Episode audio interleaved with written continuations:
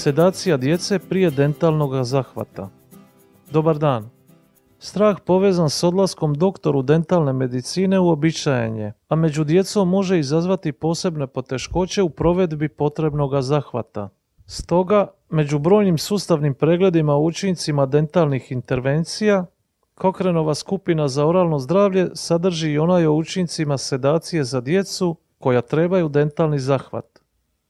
Treće izdanje sustavnog pregleda objavljeno je u prosincu 2018. godine. Rezultate istraživanja predstavio je vodeći autor Paul Ashley sa UCL Eastmanova Dentalnog instituta u Londonu u Engleskoj. Razgovor s autorom prevela je suvoditeljica Hrvatskog Kokrena, doktorica znanosti Tina Poklepović Perić s Medicinskog fakulteta u Splitu, koja će ga pročitati. Djeca koja se boje dentalnog zahvata obično će to pokazati nekooperativnim i zahtjevnim ponašanjem tijekom posjeta doktoru dentalne medicine. Ako ono spriječava učinkovito provođenje dentalnog tretmana, to može rezultirati time da karijes u te djece ostane neliječen. Tehnike za kontrolu ponašanja djeteta mogu pomoći, ali nisu uvijek dovoljne.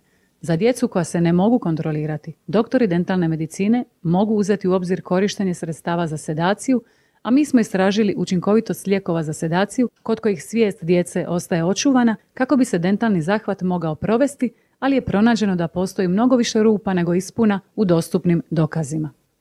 Identificirali smo ukupno 50 randomiziranih kontroliranih pokusa s više od 3700 djece provedenih u zemljama diljem svijeta, ali je većina ovih studija bila visokog rizika od pristranosti. Bilo je također teško kombinirati njihove podatke zbog razloga kao što su raznolikost u navedenim ishodima, mješavine doza i načini primjene lijekova, kao i velik broj različitih lijekova i kombinacija lijekova koje su bile testirane u studijama. Zapravo, pronašli smo 34 različite kombinacije, a od svih intervencija koje smo analizirali mogli smo samo provesti jednu metaanalizu koja je uključila rezultate 6 malih studija u kojima je midazolam uspoređivan s placebom. Ovo jest pokazalo da je midazolam vjerojatno učinkovit, ali to isto tako znači da imamo malo toga za reći o učincima njegova korištenja i mnogo o potrebi za dodatnim istraživanjima. Napravili smo nekoliko preporuka za nove studije kako bismo riješili neka od pitanja na koja smo naišli. Općenito, postoje problemi koji su vidljivi i u drugim Kokrenovim sustavnim pregledima, a tiču se loše kvalitete izvještavanja, problema s nasumičnom raspodjelom ispitanika, premalih studija itd.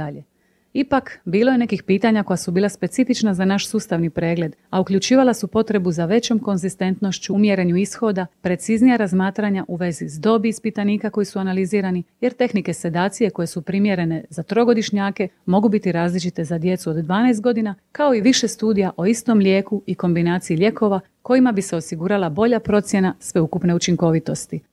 Ukratko, iako naš sustavni pregled otkriva dokaze umjerene kvalitete da je midazolam vjerojatno učinkovit za sedaciju djece prije dentalnog zahvata, postoji potreba za novim, dobro ustrojenim istraživanjima visoke kvalitete izvještavanja koja će istražiti i ostala moguća sredstva za sedaciju.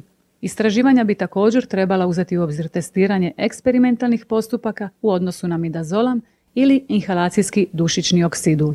Ako želite detaljnije istražiti rezultate posljednje verzije ovog sustavnog pregleda, kao i potražiti buduće obnovljene verzije ovog rada, ovaj sustavni pregled pretražite na internet stranici cochranelibrary.com ako u tražilicu upišete Sedation for Dental Treatment.